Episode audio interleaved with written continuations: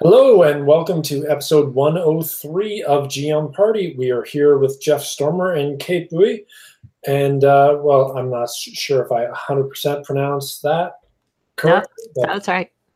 Beautiful. Uh, we're talking about uh, randomization and world building, especially as pertains to uh, tabletop RPGs. Um, we'll start with introductions. I'll, I'll go first. Um, I'm Andy Berdan. I do uh, video game development professionally, uh, and in the last couple of years, I've been um, uh, branching into tabletop role playing games. My original first true love, uh, and uh, um, a lot of the uh, game types that appeal to me are story building heavy uh, story games that uh, uh, involve a lot of player controlled creation. Um, Kate, why don't you go next?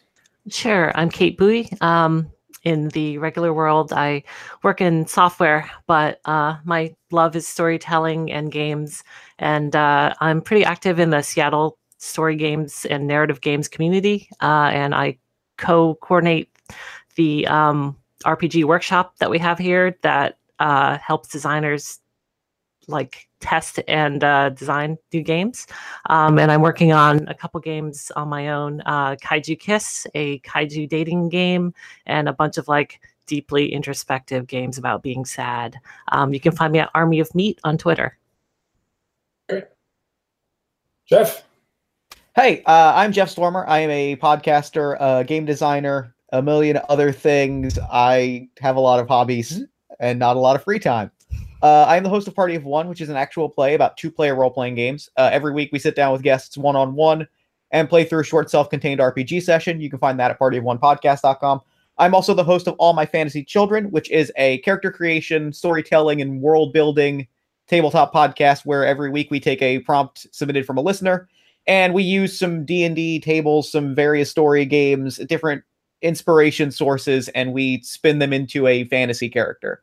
And you can find that at allmyfantasychildren.com. That that sounds particularly relevant. It does. So let's let's uh, start with that topic then. Uh, so you mentioned having uh, having a user submitted prompt, mm-hmm. having a key prompt uh, to launch off the world building really uh, really helps mm-hmm. focusing that uh, that topic discussion. Yeah, yeah, yeah. It is. It's always the kind of anchor that we go back to on the show. It is, you know, we have to make sure that we.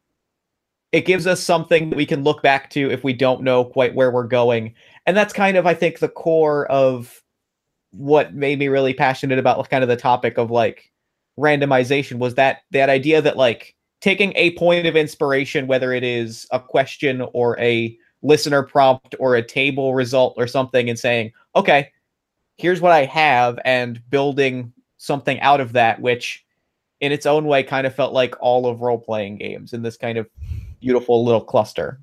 Right. Okay. Yeah, um, I think prompts are great for uh, inspiring focused creativity. Um, often in a lot of games where uh, there's a little bit too much free form uh, world building, people get analysis paralysis or or they mm-hmm. get kind of like stuck with too many potential options. They're like, well, what if the city's underwater or in the sky or giant dinosaurs or whatever? Um, like and blank page problem. Yeah, exactly. Yeah, right. Beautiful. The uh, one of the the games I'm working on is about uh, pitching a video game to the rest of the players. Uh, and in early prototypes, it was very much a um, too much, too much to choose from. Like there are so many concepts that you can deal with. Like how do you narrow that down? And giving the players the tools to narrow that down really helped focus the core concept of the game. I, I'll go ahead. Oh, I was going to say uh, it's always an interesting balance to strike mm-hmm. between um, giving them enough scaffolding that they feel secure, but also uh, giving them plenty of room to kind of ignore the scaffolding if necessary. Mhm. Uh, because I know there are a lot of people out there that if you give them a large pick list of things to go from, they'll just sit there and try to analyze all of them and then, you know, which one is the optimal choice. Um, and so, you know, it's super delicate. And like I've struggled with that in some of my own games where it's like, do I give them a very limited set of world building possibilities, but choose random things within that? Or do I let them specify a larger set, but then also like h- how do they interact with that reduced um, choice set without Mhm. like overloading their brains? Right. Yeah, I, I had a similar experience to you, Andy, about uh, the game that I'm working on right now. It's a game about like a super spy debriefing session after the fact, and the part of the way it works is I is everybody gets to submit their own little like idea of something that happened, and they write it on an index card, and nobody else gets to see it except them and the GM. And at first, it was just say something that happened. It can be anything at all, and that like the part of the game where players had to brainstorm that took 20 minutes. But once I kind of narrowed it down into like, you're going to give me a piece of information about this, and you're going to give me a piece of information about that. And I narrowed it into like more of a prompt of this is what I'm looking for. You know, go wild within these constraints. It it it quickly speeds up because then players can say, okay, cool, this is what I'm trying to go for. Oh, but what if it's this, this, and this? And then I get amazing creative ideas. Right. The uh, uh, so how would you?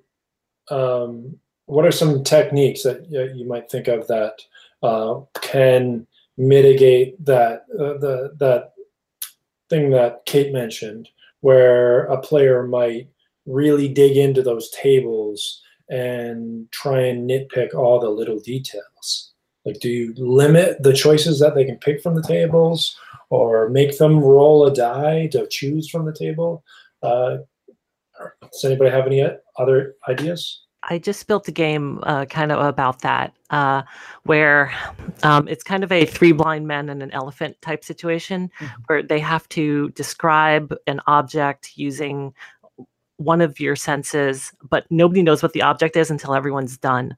Um, and I, uh, like, I have a big pick list, um, but in order to narrow that down, I use this sort of fiasco dice pool uh, mechanic, where it's like, okay, yeah, maybe there are like 36 options, but the dice say that you can only really pick from about 10 of them. Mm. So that's far less to worry about. And you only have to, like, once you narrow it down to a category, then you only have to worry about five or six. So, I I love rolling on dice. I it's it's fun. It's fun to take a thing and to roll it and like and so I just love rolling on like random table results. It's just the most fun and and there's something about like there's a certain magic in rolling a dice, looking at a result, looking at a table and saying, "Okay, I have to use this." How do I use this? Like that momentary like there's that moment of paralysis of like I don't know how to use this. But then there's that that moment of like, "Oh, I get it. I see how it clicks together." That is one of my absolute favorite moments in game design, running games, writing things. It's just I love it so much. it's um there's there's a again there's a certain balance like giving people one thing to Mhm. kind of roll with uh, that's great that that like launches them into things but then if you give them more sort of points that you have to triangulate from then they kind of get stuck and Mhm. so like too many random tables can be way worse than having no random tables For Yep. sure, for sure. And it can be a thing where like it's kind I I've definitely seen been in in in situations where it's like, okay, I got to roll on all these things and then at the end of it you're like, well, this is a mountain of data. I can I can this is a worksheet that I can look at. But like there eh, but it's my favorite thing is when you roll on a single table and it gives you a piece of information and then you kind of get the option to look at other things and go, yeah, I don't need this. Or if I'm really stuck, I can go, okay, I'm to keep the digging, or I'm good. And this is the this is the, the thing that pushes me to be inspired and to make magic happen. Right.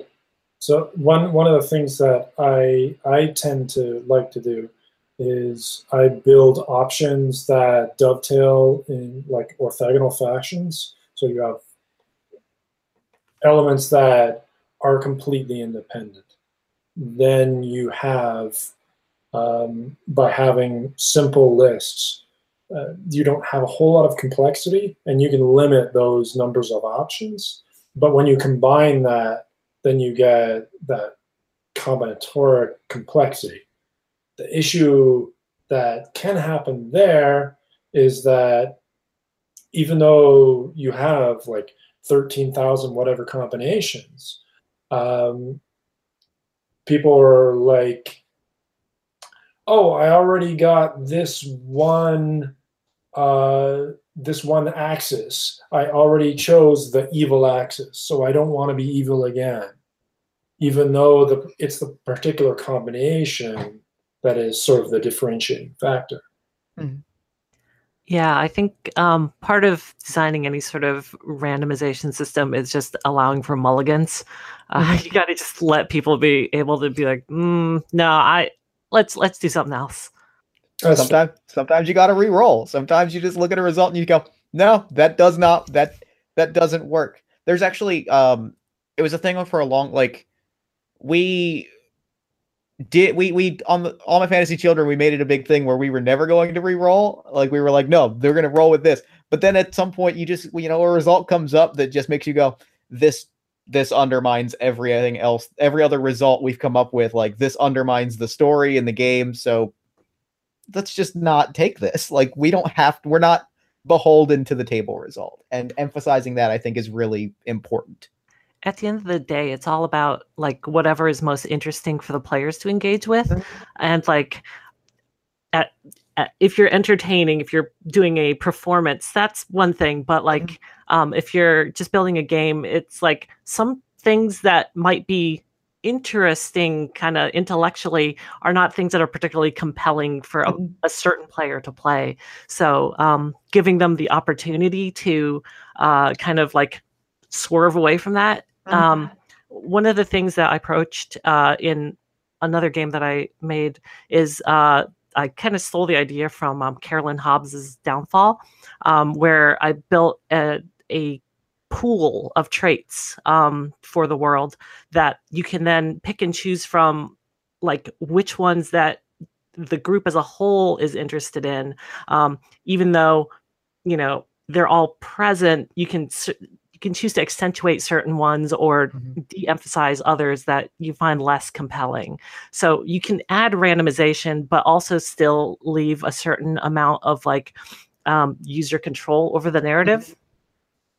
And I think there's a there's a safety aspect there as well, right? Like there's just some things that will make people uncomfortable, you know, and then having the you know having that emphasis and freedom to say like you're not you are in no way beholden to this you know it's your story more than the more than the game story is, I think, really valuable. Absolutely. So, um, would you build in mechanics that uh, have that, or would you approach that simply in terms of safety tools, X card, and those kinds of uh, various tools? Uh, um, I, um, go ahead. I think it's a combination of the both, right? Like you need to set the player's expectations at the beginning with regards to safety, but also like building in the mechanics that allow you to um, to choose the, the story that's most interesting for your players to explore um, is is important because like nobody wants to get stuck with just like oh well, okay i guess i'm playing a bugbear bard or something mm-hmm. i don't know or want to do that but that's fine um, but one thing that I actually want to posit this as a as a maybe an idea to float out there. Um, randomization for each individual player may be not necessarily related to uh, a truly random dice, like by having other players suggest elements. Um, those are things that you as a player would not come up with yourself, but then mm-hmm. you have to weave them in. So, like, you don't actually need a, a random number generator in order mm-hmm. to have a random uh, experience as a player or a world builder.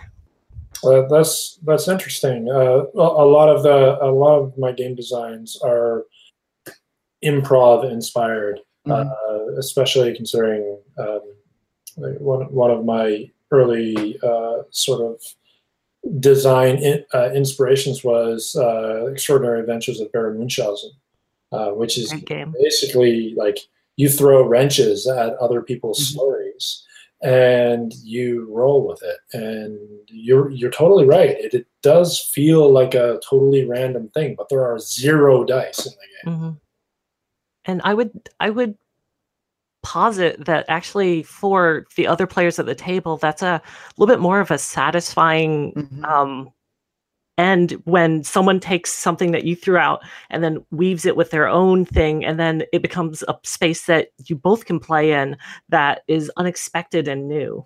Mm-hmm. Absolutely.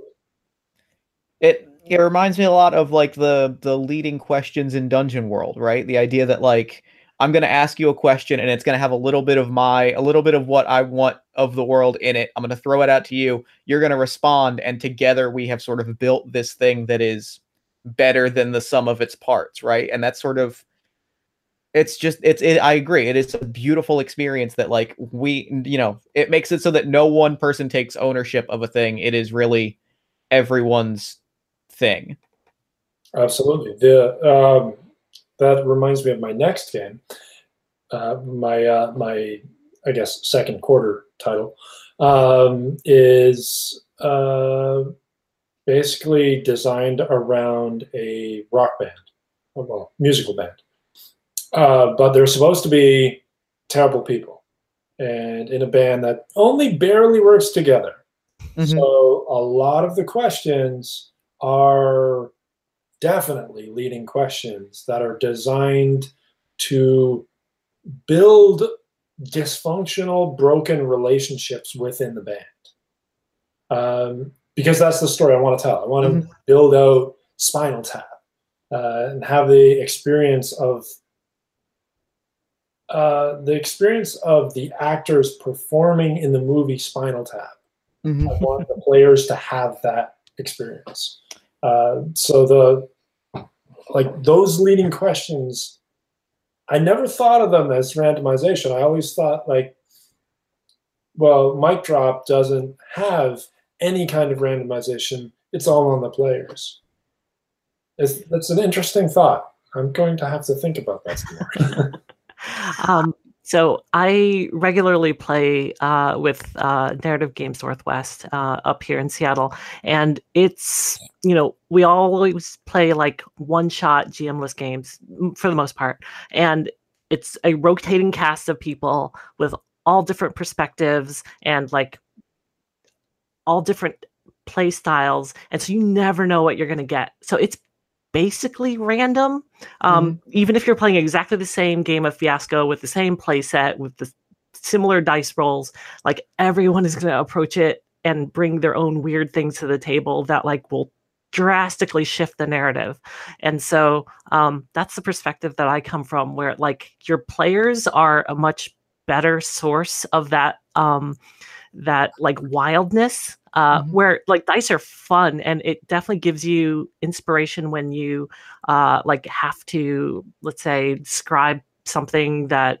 hasn't been done before uh, or that other players have no input on but like getting in there and like bouncing off of one another um i- is super compelling and it's it's it's like when you when when you really look at it like that it's like that's role playing as a whole right it's that we're Mhm. all gonna bring a thing we're all gonna bring one piece of the puzzle and we don't know what the other pieces are and that's gonna come together into something much much cooler and that's I really like role playing games is the thing yeah they're rad Yeah, well, it's it's, it's really that that old statement, right? That the the uh, product is greater than the sum of its Mhm. parts. The Mhm. whole is greater than the sum of its parts, and it it really is. It's like everybody can bring that their own thing, and then that gestalt that happens is just well the hobby, really. Mhm. yeah Yeah, it's it's magic and it's um so I guess I, I'm going to back now. Having put all that out, I'm going to back it down a little bit and say that um, randomization in terms of like dice and tables and stuff is actually great training wheels Mhm. for uh, players that are not either super comfortable with um, improvising whole cloth or uh, who just don't have the vocabulary or like um, mental structures that let them do that uh, yet. And like, you know, as they build experience and skill in the art and craft of role playing, um, it becomes the scaffolding becomes less and less necessary.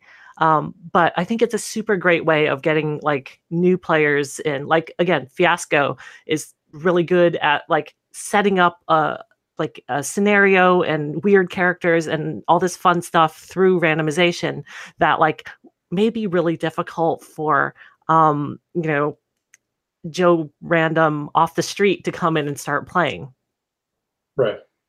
Right. And, um, you know, the Fiasco uses essentially D66 tables to set up all their scenarios. Um, I prefer card based options.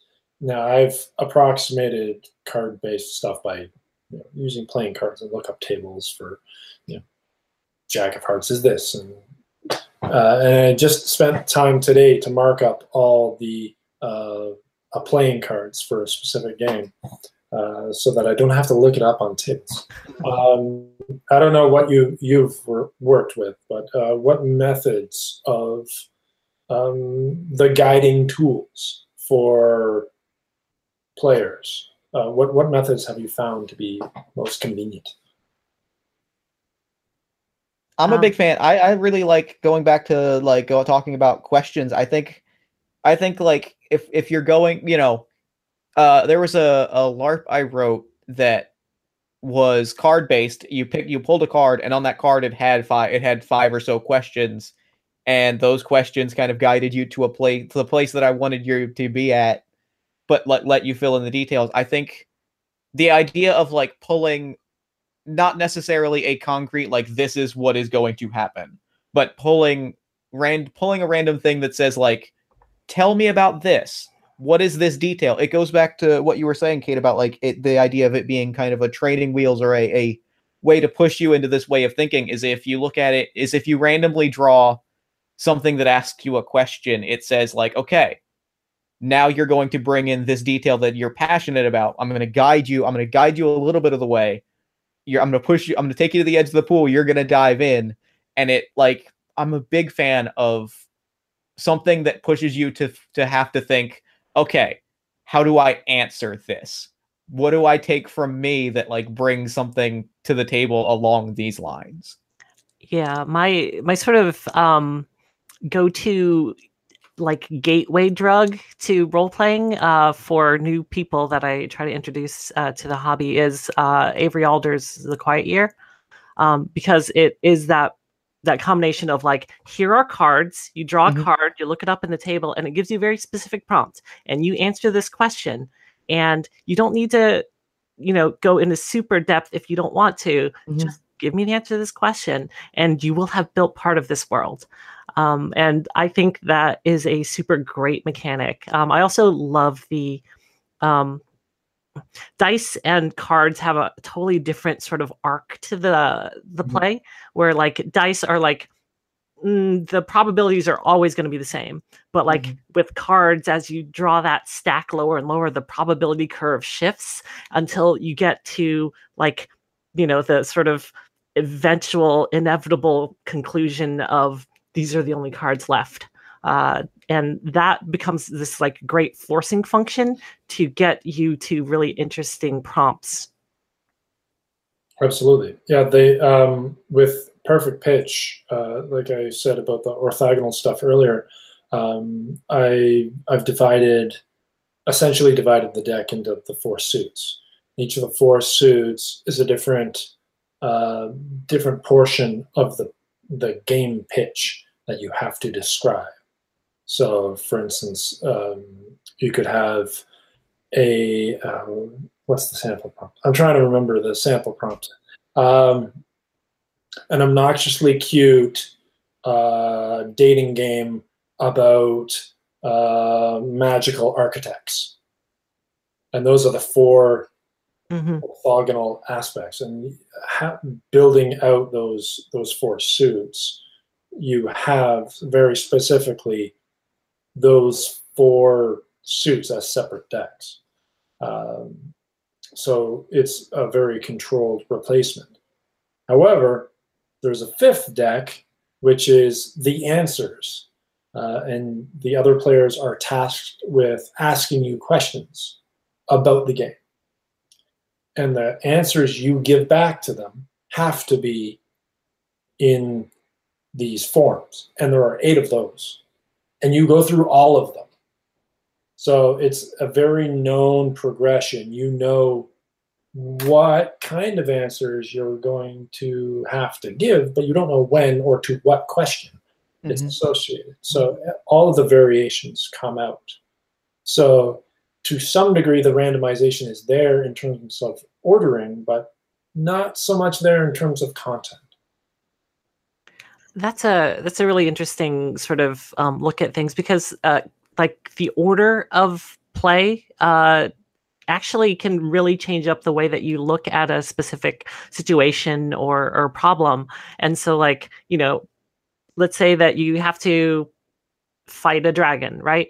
Like if you have to describe the dragon first, um, and like describe the dragon's claws and breath weapons and whatever before you ever um, formulate your solution for fighting that dragon, that would give you a much different style of play than if you did it the other way around, right? If you say, okay, well, I know there's a dragon there, I'm going to throw a fireball at it. Well, it's a frost dragon, but that's okay. That's cool.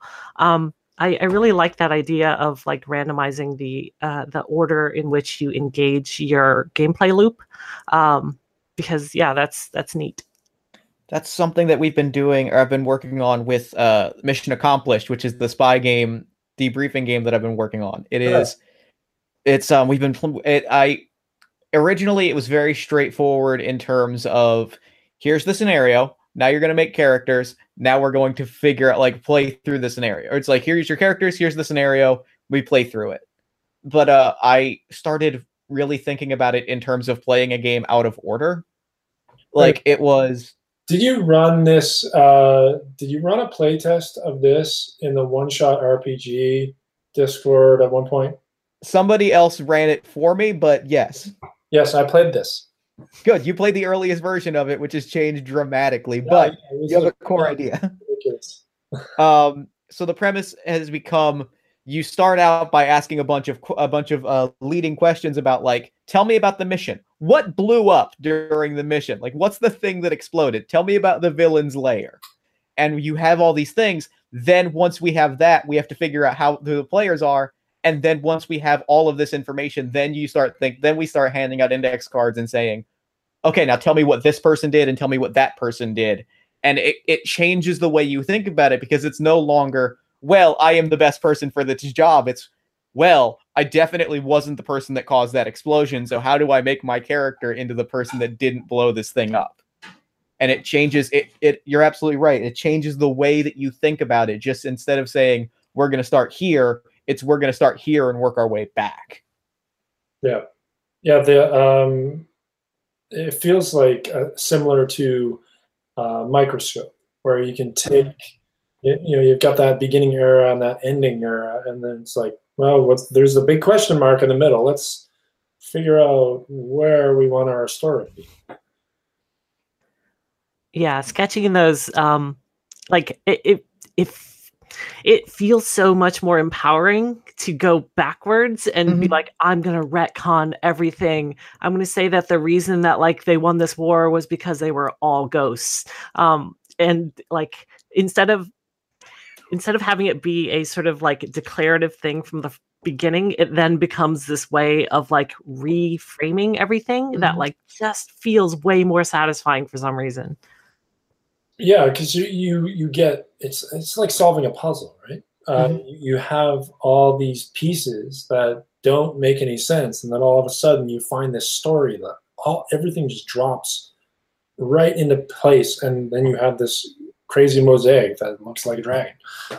I, I think of it almost like editing a movie. It's like, you know, you look at you film you film things in a certain order, and then there's that moment where you can look at it and say, "Oh, this is what this is how it's going to like fit together." And it gives you like gives you the opportunity to look back and say, "Oh, this was a major undercurring theme.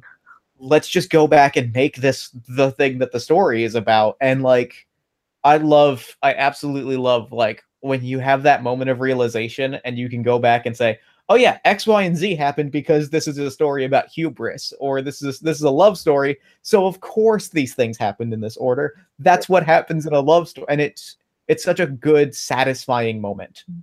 Absolutely, yeah. The um, I, I've done some filmmaking stuff, um, and for me, when I when I do short film uh, production, always build out that storyboard. Mm-hmm. That's nice linear process, like A follows B follows C. And then when you get to production and shooting, it's like this chaotic mess that's defined by time and locations and people's availability and the where the sun is in the sky and like all this all this mess and then and then you have like this pile of crap mm-hmm that you have to assemble into something that moderately resembles what you have mm-hmm. in the storyboard.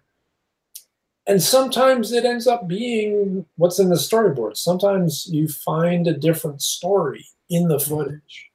And that finding that different story in the footage, I think is what you're what kind of the experience you're describing is that that's kind of what role playing games are. It's like mm-hmm. you have these pieces. That's your footage. And you're building something that isn't what you set out to build. mm-hmm.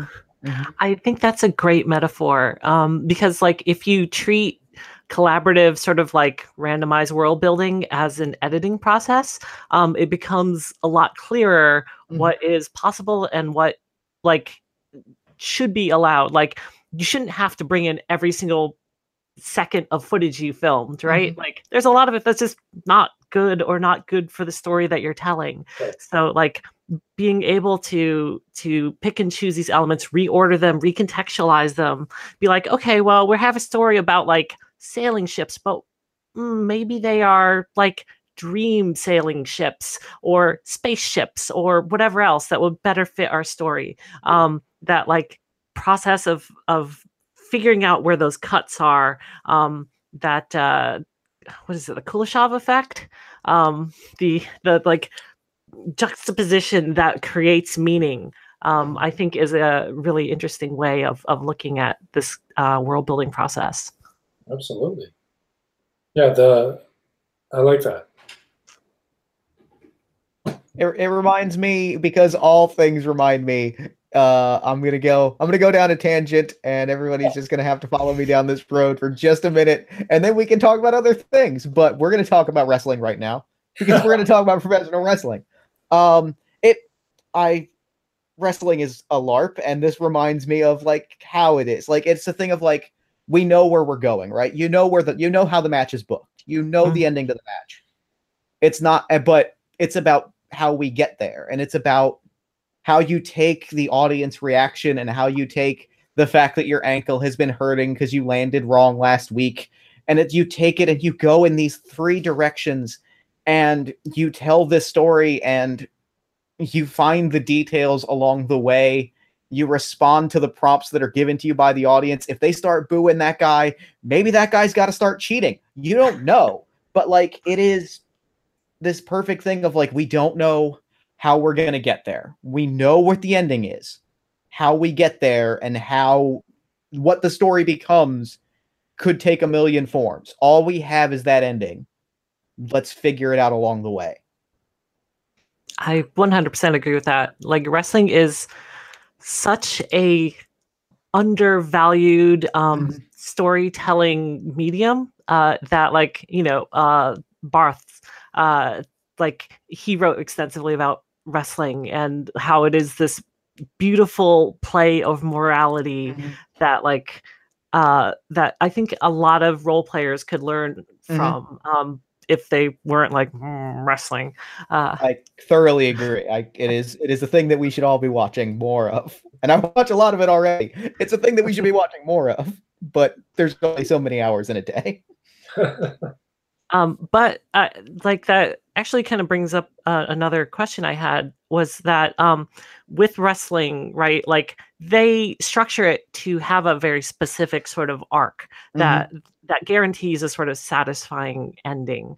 Um, whereas like one of the dangers of randomized world building and randomized sort of narrative creation in general is that like sometimes you will not get a satisfying narrative arc unless you're basically like going all out to try to bend the mm-hmm. characters and the story to fit something that will be satisfying. So, like, I guess how, how do you um, how do you deal with those situations where you're like, mm, this feels like a dud. I don't know if I I don't know if I can take it to it's like to stick the landing. Well, what it, it, makes me think of uh, the the way Fiasco handles it is that it has that two act structure where you have the early game, which sort of sets up the scenarios and the relationships and the locations and and builds them out a little bit. So you have this cohesive world. And then there's the twist that like screws everything up. Mm-hmm. so in terms of like your standard sort of three act uh, narrative structure you've got your characters then the twist happens and then you put your characters in a tree and you chuck rocks at them and then you're done and you do the epilogue the the epilogue in in Fiasco is fairly minimal, but mm-hmm. you kind of uh, you, that's your that's your arc.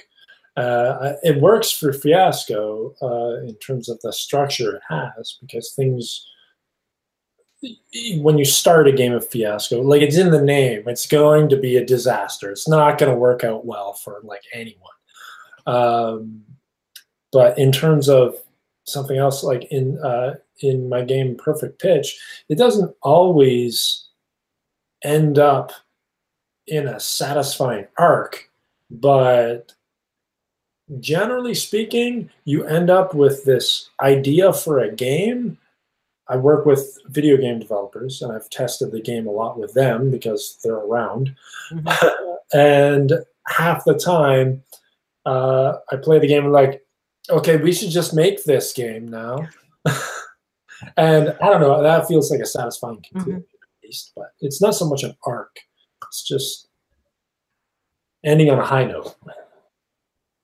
There's a uh, there's a game called The Ward by Kevin Petker. It's a powered by the apocalypse game about medical drama. That one of the agendas in it is like keep is share seek is something to the effect of like have secrets and share them openly the idea that like and i think that that is something that i've taken into a lot of other games along that note is like if i want a particular like big climactic reveal or something to really like wrap up a narrative i think there's an understated there's an un, i think there's an underrated power in just saying i really like halfway through a game saying like okay look i need this i need this come up to come by the end of the game like mm-hmm. i need my character has been lying and stealing from people this whole time. I need people. I need something to happen that gets me in trouble by the end of it. Uh, and I think there's there's a there's a view. It's kind of that retroactive finding the theme after is like when you find it when you when you sort of hit on that moment where you go oh i think this is what's happening saying it out loud and being okay now let's make sure that this happens and like let's let's put the ending in place so that we can start working towards it because I think this might be what the story's about. It's it's like uh, the I can picture in my head the characters are setting up dominoes, but mm-hmm. in random places on the table. And then eventually, once you have enough of the story in place, all the dominoes are connected, and then it all falls down. Mm-hmm but it's not this nice little line of dominoes. It's like one here, one mm-hmm. here, one here, and then everybody fills in all that holes.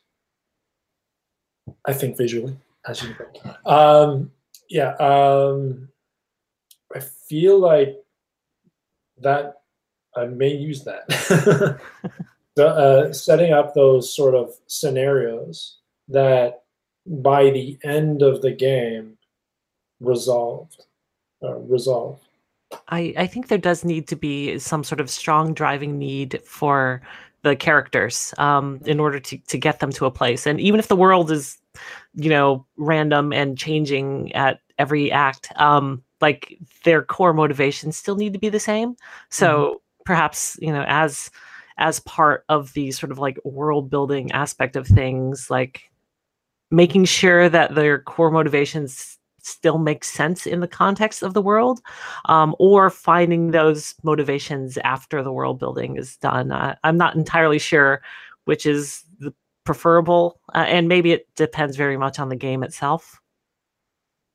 Yeah, yeah. The what, what are your thoughts on that, Jeff? Uh, building motivations into the world building versus after.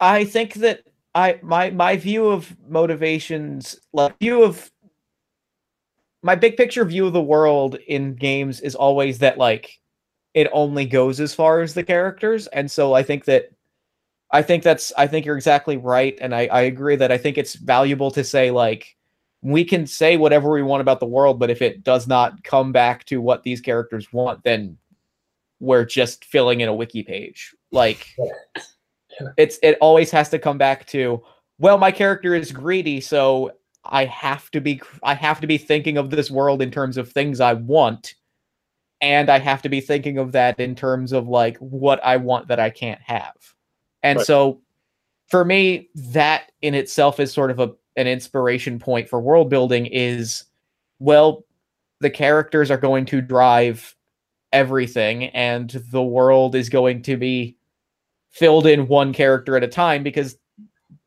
it's our story, right? Like we're the people that we're telling the story about. I, I'm not terribly like I I think it can be interesting and it can be a source of inspiration, but like I care about what my character is after, and I care about what these four or five people or one person or however many people are at the table. I care about these people's motivations and how the world reflects that. Absolutely.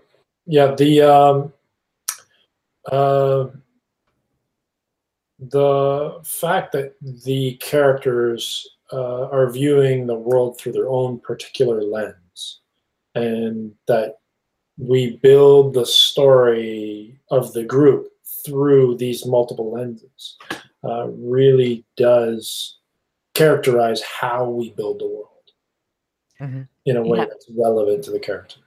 Um, I I kind of built that uh, that I used that sort of process in um, a game that I built uh, called the Underdogs, which is basically about like a little underdog sport team. Um, but uh, the playbooks are different archetypes. Uh, one is like the prodigy who's new to the sport and doesn't know anything about it. Um, and like each archetype has um, different world building questions about the rival team uh, from their perspective. So, like, the prodigy would know like about the person on the other team that like feels the least um, comfortable in the sport but like loves it the most. And what is that person like? Or the person that like is you know the the klutzy person on the team might know the other person on the team that like isn't confident and so um, using the lens of the character uh, you flesh out the world um, through that perspective. It's it's a fun process. People enjoy it a lot because it really it lets them focus um, in that character from their perspective and then kind of like paint the world with that. Yeah that's amazing. That's that's great. Yeah um, jeff do you have anything to add there um, I don't. I think that sounds awesome. I don't have, i don't anything to add to that. Beautiful. I kind of want to steal the idea, but you're welcome to it. I am share and share alike. Uh, yes. The better, the, the more ideas that get out there, the better our hobby. yeah, I don't have a place for it to go, but I really like the idea. yeah, the um, there's uh, there's a, a um, I had a point. I lost it. You're welcome. Um, character's perspective matters is what I is I, I think I, I think I've landed on what I want to add, and it's just that character's perspective matters. Mm. If you know the idea that there's no objective truth, there's just what we all perceive it. That's that for me is world building. It's it's as much we can say things are a certain way, but I'm way more interested in how this character perceives that thing being a certain way than I am saying objectively, well, this is this way. We we accept this. It's okay, cool. What is what does my greedy character think about that? How does that relate back to them? That I think is really where great world building happens. Well, that's that. That uh, brings me to an interesting point. Uh, uh, world building in terms of GM-less games, I guess, or GM full games, is very different uh, in world building where you, where you have a GM role, where you have that omnipotent being, or at least theoretically omnipotent. So I, I don't know. As a GM, I never think of anything. I just make the character. Uh, I just make the players do it and go along with it. make myself look smart. Uh, but uh, um, how do you how do you mitigate that distinction, especially in terms of the the two player podcast there, Jeff? I think it is. That's a really good question, and I think um, I kind of think. I think I think very similarly to the way you think, where like if I am GMing, I'm just gonna I'm gonna it's that random it's that random source of inspiration right? It's i'm going to take what my players are are giving me and i'm going to roll with it and it's going to seem like i have done a bunch of things.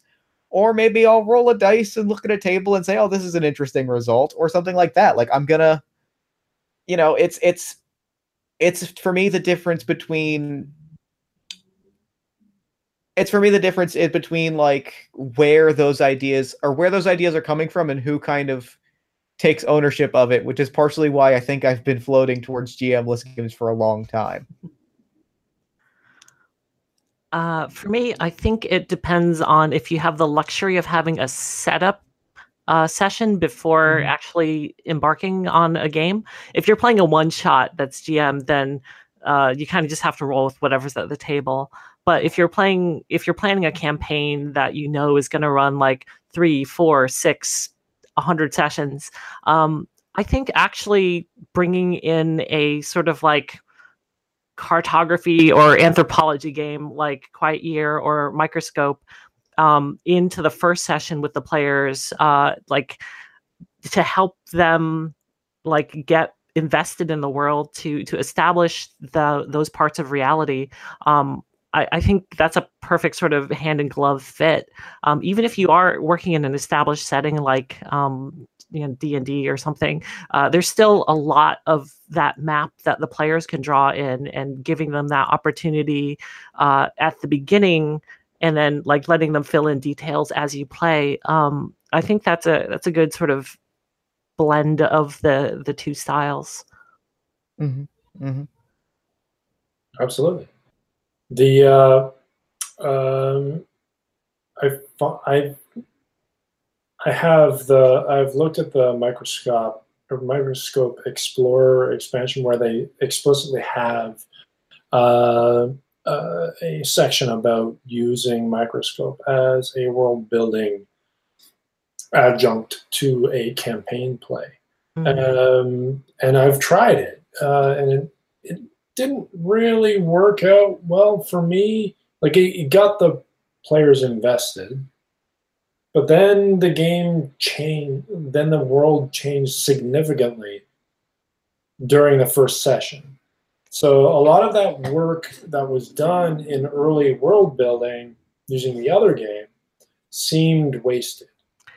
I think it's it's less of a like um you're you're not mapping the limits of the space, you're identifying the areas that the players are interested in. And so even if you end up building all these like NPCs and weird conflicts and stuff, um, you can kind of like distill it down to, oh, actually, my players seem to be really interested in clones for some reason. So I'll just have more of that in my main campaign. Um, it, it's a little deceitful, I guess, to be like, mm, build all these things, but maybe we won't use them. But I will, I will use my GM, um, like, uh, abilities to distill everything down into what I believe you care about, mm-hmm. and then I will give you that pure flavor of the thing that you want without the extra trappings of like the weird stuff that maybe your little brother decided to throw in. Right. Yes. I'm and and along those lines, like I am a big proponent. If I have a session zero, I am a big proponent of just sitting down and being like, what do we want to do? Like what what are the things or the themes or the things that like why this game, why this moment, why these players, like what do you want? Like, and I'll, I'll be very upfront and be like, look, I'm GMing this game. Tell me what you want me to do and I'll do it. Like, and then I'll be upfront about like, and these are this is these are the beats that I want to hit this is the story that I want to tell. What stories do you want to tell? And like if somebody says like, "Oh, I want to have my character fall in love." I'm like, "Cool. I can do I can do that. That's great. That's up my alley." If somebody's like, "Oh, I want to explore this part of the world." I can be like, "Well, then where game is set in this part of the world." Done. I'll figure I'll I'll take your I will take your bits of inspiration and figure that and like blend them together and come with something that hopefully delivers on all of those promises. I think there's a value in just saying what do we want to do here? Like what's the story that we're tell that we're interested in telling and checking in periodically and saying like, "Hey, we've been playing this for a while. Do we have a different story that we want to tell? Like did we did we hit the beats that we want to hit? Where are we at now?"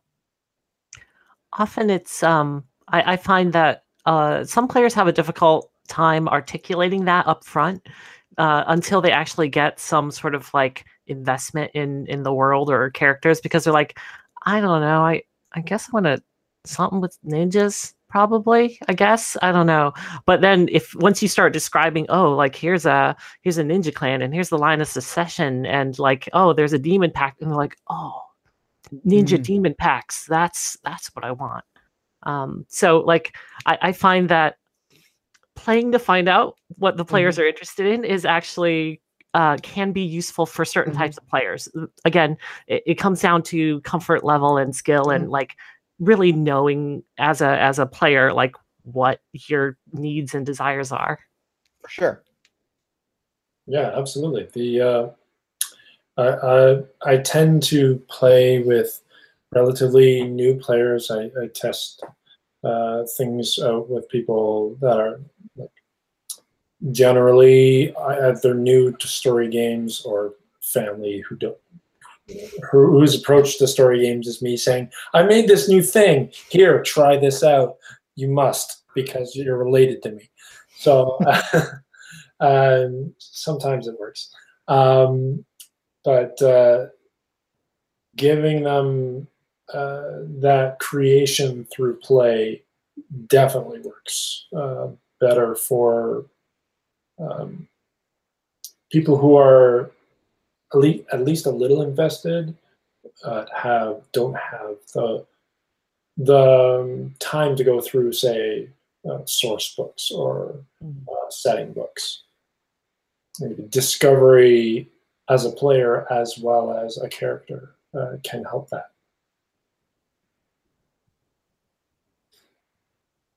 So one of the things that uh, we'd like to do with GM Party is we'll uh, talk about issues that have come up uh, with our recent products. And we've kind of been talking about things we've been working on as we've been going. So we can tie those back in or just call it an episode. It's fine. But if there are any particular issues, now that you have uh, uh, a um, a podcaster and two game designers talking together right now, this is a good opportunity to say, hey, I got this thing that I need help with.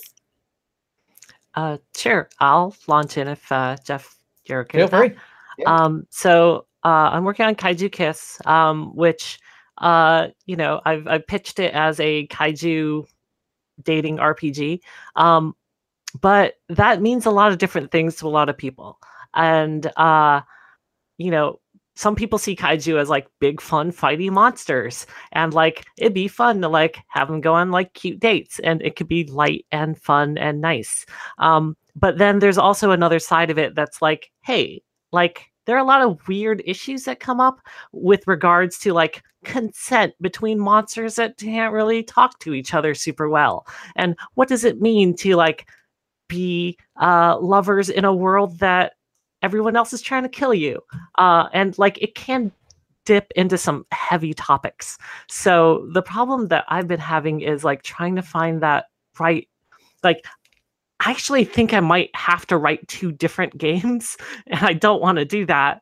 Um, but I have to figure out like the audience I want to speak to and the and the themes that I want to explore with the mechanics that I'm writing because like one of my core philosophies is that um, mechanics are the message right mm-hmm. like you have a very specific point of view with the way that you value certain things in your mechanics and like how do I make sure that the values in my mechanics line up with the story that I actually want to explore? Um, and so, do you have any ideas on on what happens when you want to tell two different, two diametrically opposed stories? So, do you actually want to tell both of those forms of stories equally? Or is yeah, it or, that's the problem. Is that like I want I want to do both, but I think I I don't know how to integrate them. Um, eh, versus like actually maybe it's it's better to just separate these into two different experiences. Um, so I don't know. Do, do you ever run into that sort of like I have an idea, I could take these two different forks and they would be two vastly different games. Um, what do you do when you when you hit that point? With I have a question for you, actually. Um, have you ever read any of the Paranoia games? I haven't. No. Because they actually touch on this exact thing, and I think they would be. I think that would be a valuable thing to look into. Okay. Because, like, the premise of Paranoia is, you know, you are all troubleshooters. You're in a bunker. There's a giant computer giving you missions, but that computer is malfunctioning, and it's this hu- huge dystopic society. And there and the rule books actually go into this because they're like there are two very clear ways to play this game there's like zap pow bam where you are wacky and you're getting orders that don't make sense and everybody's against each other and then you can actually engage with the fact that this is a horrible nightmare dystopia scenario that like no one should want to be in and like exploring the human misery that comes with that and i know paranoia xp which is the one before the one that was on kickstarter was like up front was like, hey, there's two ways to do this. We're going to, as we explain things, we're going to highlight like this probably comes into play for this part of the game, but if you're trying it this way, and they're just very upfront about like you could want one of two things from this, and I'm going to describe a scenario. And if you're looking at it this way, it's fun and it's cute and it's kissing. But if you're looking at it this way, it's tough and it's you know nav- negotiating consent and I think there's value in saying, in saying like, hey, there's two sides of a coin here. Here's the scenario. Here's how it looks from one perspective. Here's how it looks to the other. Depending on what you're looking for, this is might like how it might look. Mm. That yeah, I'll have to look into that because yeah, that's that's exactly kind of the space I'm trying to navigate. Um, I, I mean, like if you if you see the different ways people play Monsterhearts that's mm-hmm. kind of the problem I want to solve a little bit because mm-hmm. like some of those mechanics are a little intense for casual play and and vice versa. So uh like I want to make sure that things line up um in the way that I want them to line up. Yeah, absolutely. Yeah. I'm sorry, go ahead. Uh yeah, the um I, I, I, like the aspect of getting, giving uh, multiple options in the same rulebook rather than having two separate products. Um, calling out, it depends on how many, how much mechanical change there is in the different aspects. Um, I don't know if there will be a lot, but having different call out bubbles or something that are color coded for the different game types might be a nice, clear way of differentiating mm. uh, different aspects uh, of the game. But especially if you can have a core set of mechanics and then have variations yeah. mechanics as you progress into the different flavors. Uh, that's something I did with Perfect Pitch. Is I have I have a section of variant rules that vastly changed the way the game is played. It's, it's this one goofy thing uh, where you're all collaborating together on a game. Now it's competitive, and you're you know at each other's throats to make the best game and get the most funding. It's it's very like have being able to capture those in one core set of mechanics. I think is really hard. Mm-hmm. Having calling out those differences and variations, I think, is something that is acceptable to do as a designer. Cool. Thanks. I, I so, don't. I would go to two separate products. Though. Yeah, I think that I think that if you're just I think if you as the designer, if you as the authorial voice are upfront about like, hey, look, that you could read this two different ways. Pick the one that you want to go with. Like, I think that there, I think players will accept that and will run with that ball if you're if you're upfront about like uh, this could mean different things to different people. Go with what you go in the direction you want to take it. And i totally appreciated it in other products where they do that and they say, I go into the game with a certain expectation, and then I read this, and it's like, you can interpret this the way that you have been interpreting it, or also this way, the way that somebody else might interpret it. They're like, oh, yeah, wow, that's cool. I might do that sometime, and then play the game the different way. And it's it's all of a sudden there's like this added value of perspective. Hmm. Mm-hmm if somebody for Kaiju Kiss, like it's somebody who goes in and it's like, hey, it's a goofy rom com yeah. Godzilla romp through a city, yay! Uh, and then read this and it's like, oh yeah, that's that's a that's a thing. Uh, we're gonna do that sometime. yeah, that, that's actually cool. So I have uh, something that I've been fiddling with with Mission Accomplished that I'm like I've been trying to tweak a dial, and I'm wondering if either of you have ideas on how to. Um, and I know you kind of touched on something that kind of relates to this a little bit earlier. I have been trying to. Mission Accomplished is a semi-competitive role-playing game. There, is, it is a game in which players are competing because somebody is going to get a promotion by the end of this off meeting right. and somebody's probably going to get fired. Like, and so I've been trying to tweak with this idea of like getting players into a mindset, like striking a balance between having players there to have fun and tell a fun story and like laugh and be friendly, while also getting it, while also encouraging a certain level of cutthroatedness in play. Because I think that's kind of that's for me is kind of the sweet spot of the game is like I am actively going to try and like sabotage your character. But I also don't want it to be a game that like I don't want it to be Uno that is a game that is a scourge on families and households across this great nation. Um I I want and I'm wondering if you have ideas on how to get players positioned against each other in a way that does not feel like the play like get characters against each other in a way that doesn't feel like the players are necessarily against each other. Uh, do you have a way in the game where you can um, trade a short-term advantage for a long-term gain? Because, or sorry, a short-term disadvantage for a long-term game. Not, so, not, not currently. If you have something like that, then the interaction between those, you can also reverse a, a short-term advantage for a long-term disadvantage. Um, you can have that one. That one's probably a little more fun for your case. Um, so you can have players get an advantage in the story right now, but ultimately screw themselves mm-hmm. in the long run. And it's like is I find that players are more motivated by immediate gratification.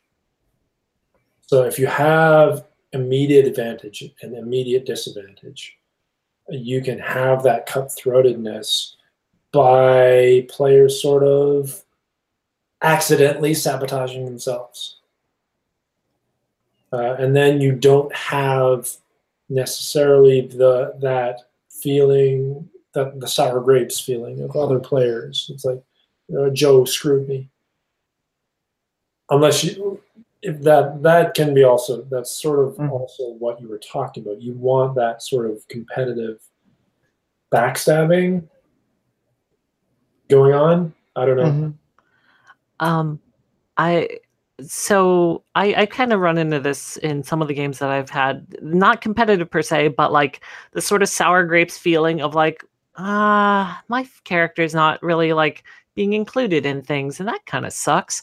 Um, and uh, part of what I had to do was reframe the the game as a story about the story and not the characters. Like so, instead of having the the players the players be super invested in their characters' motivations, it's really about like being invested in like having this story of wacky hijinks okay. uh, and like framing that at the beginning, saying that like you know maybe like maybe don't have them be exactly their characters per se um but like have them have them have a like larger perspective maybe from an organizational level um because like at some point it really is like you're there to tell a fun story. Mm-hmm. you're, you're there to be able to kill your darlings. And mm-hmm. like if you are too invested in your own character um, you won't be able to tell the most interesting story because you won't want to kill your darling. Mm-hmm. right. That makes a lot of sense. Yeah the that that's a good point. It's like the um, i was putting myself into the head of my own game for analogy and it's it's about a video game. It's about making a video game when you're being competitive so it's not uh, not so much about winning the bid for for the video game. It's create. It's still about creating the most interesting video game, and the bid is kind of cons- inconsequential. The competitiveness is secondary, but can be an element uh, in the variation rules. Um, but but like you said, it's it's primarily about the thing you're creating together. I, I think um, what Andy said earlier actually is could be an interesting thing to pull in um, this idea of like, hey, let's let's jazz up this story that we're telling together by um, I will give you a tool to screw my character over and that will be fun for the both of us because mm-hmm. you get to play this thing and like really do something to me that like is real weird but i gave it to you because like that is that is the story we're telling that's the consent that i've mm-hmm. given you to go buck wild i really like that actually that is something i'm gonna have to like really chew on is the idea of actively saying i am giving you i am i am offering up the tools of my undoing and like having that up like I really yeah, I really like that. That's really interesting. Yeah, that's great. All right. Um, so in I guess it's my turn to talk about problems. Uh, so yeah, the, um, um, I just took my game to a playtest, uh, took perfect pitch to a playtest last week, um, and I ran through and going through the playtest, um, I discover that it's not so much a GMless RPG anymore. It's more of an improv party game. So the entire perspective of the game has taken a 180, and now I'm building this much more casual game. And the issue I have now is that I can do a DIY style game where you can easily build it out using uh, playing cards. It's like you you uh, all the hearts are this adjective and all the diamonds are this noun, whatever, um, and have like this nice lookup table. Um, or the the other option is to do custom cards or have both as a you know, here's here's the print and play version. Make your own from playing cards, or just have a print and play version where you print up your own cards. I'm kind of I'm fairly set on it being card driven, but I'm not sure how far I want to go with that. Like, do I want to make it required for custom cards or not? Or like if the print and play with playing cards is useful or not? I don't know. Opinions? It's not a bad problem to have, honestly. Uh, Mhm. Like the, um, I guess it depends on how much you want to invest in it. Uh, like if you want to eventually go down the line of having it be sold in boxes in retail stores, then I think it definitely makes sense to go more the the like printed print and play custom card type uh, route. But if you just want this to be a light thing that people can carry a PDF and a pla- uh, pack of cards around um, and just play randomly at cons, you know, with their friends whenever, then um, that's a, I think that's a perfectly good thing too. Um, I guess, wh- where do you see it? Um, I think keeping a small pack of cards, custom cards, would be my ideal. Um, yeah, so that if you could have like like uh, ordinary playing deck size cards, not even a double deck, just keep that around all the time. Like, I literally walk around with a playing deck all the time, even before I started working on this game. Um, you never know when you need, need to play a game of euchre, right? Um, but uh, uh, having that around with the rules and like a slip-in uh, piece of paper would be my ideal. But whether or not somebody prints those rules up themselves and puts them in a playing card case, or I have a custom one, I don't know. Uh, I do like the aspect of not having to produce things myself. Um, I guess even with custom cards, I could use DriveThruCards, um, but it's nice to be able to just ship PDF. it's simple. I I am a huge proponent of print and play. I I basically like card games, board game, like anything that has a print and play. I I go in on the print and play because I don't have a lot of space for board games, and I don't have a lot of you know my space is at a premium, and I like offering. I like being you know knowing when I'm gonna play a game, printing out that game when it's there, and then recycling it when it's done. That said, like I I have anecdotal evidence, which we all know is the one is the most accurate form of evidence. but um, I I have a lot of friends who play a lot of improv party games, a lot of you know card based party games, and I know that the ones that even the ones that go in on print and play will generally go for the one game go for party games that will let them print and play like official looking cards onto paper that then they can paste onto the that either they can just hand out the paper slips or like paste them onto index cards or something Right. rather than like having to write things on an existing deck of cards. So I think if you were going for I would say go print and like print and play is my I would advise for print and play whether or not you have a physical edition after that Right. because I think for a lot of people that's a very valid option. Mhm.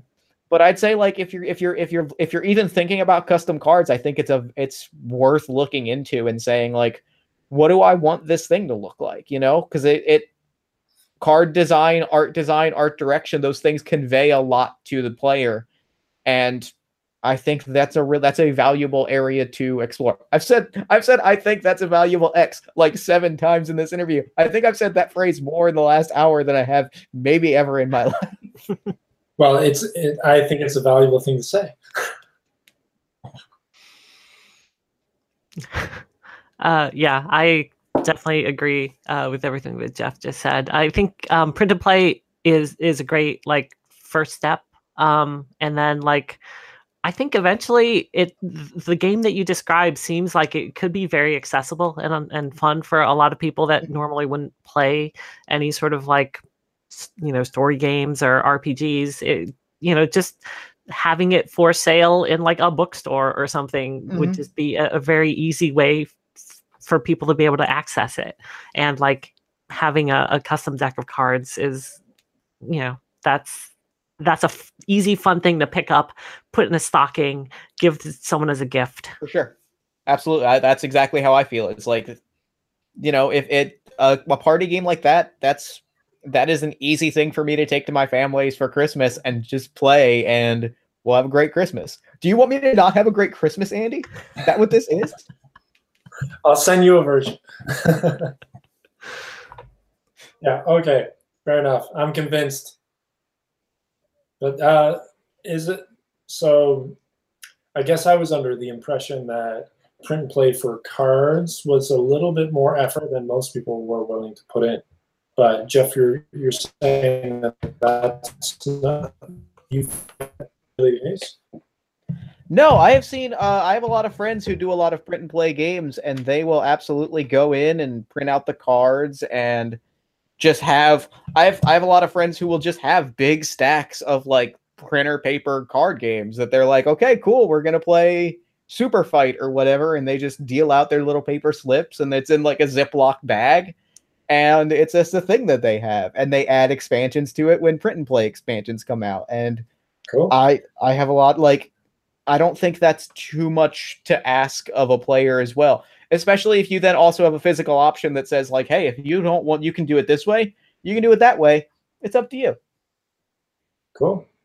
Well, I guess I'm going to have to do some tooling and make a layout generator for playing cards because I don't do anything manual.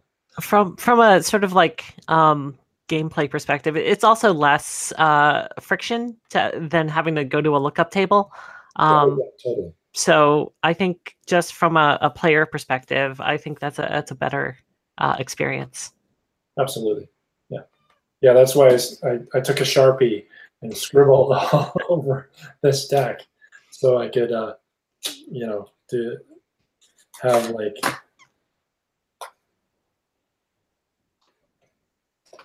these uh, kinds of nice prompts for uh, th- that proper improv feel. yeah. Okay. Cool. Uh, I think we're we're about wrapped up. Uh, does anybody have any other topics that they would like to bring up? I don't think so. I think that's pretty much a wrap. Okay, let's let's just do do a roundtable, and uh, um, people can say where people can find their stuff. Uh, start with Kate. Sure. Uh, you can find me on uh, Twitter at Army of Meat. Uh, and then um, you can find my terrible blog uh, where I'm doing all my games at kaijukiss.com. Uh, I will have more there, I swear. It's just a blogger page right now, but it'll be better, I swear. Cool. Jeff. Uh party of one podcast.com, allmyfantasychildren.com. You can find me on Twitter at party of one pod. And yeah, that's it. Uh, I'll have some stuff about Mission Accomplished that you can find eventually. Follow me on Twitter and I'll tweet out a link because I'm Twitter trash and that's how you find that's how I that's how I convey things to the world. Yep. Yep. I am also Twitter trash. You can find me at Andy Berdan. Uh, the show Twitter page is at Game Maker Game Maker Party. Uh, the YouTube page is uh, youtube.com slash well, just search for GM Party. It's really that's the easiest way. Uh, and uh, if you like the show, uh, of course, check out patreon.com slash GM Party. We have a page up there. It's fairly low activity, but it, it's up there. Um, oh, and my board gaming or tabletop gaming stuff is available at berdandy.com. My two names kind of squished together. Um, anyway, we'll uh, call episode 103 a wrap. Uh, thank you both. Thanks so much. Yeah, thanks for having me on. Absolutely.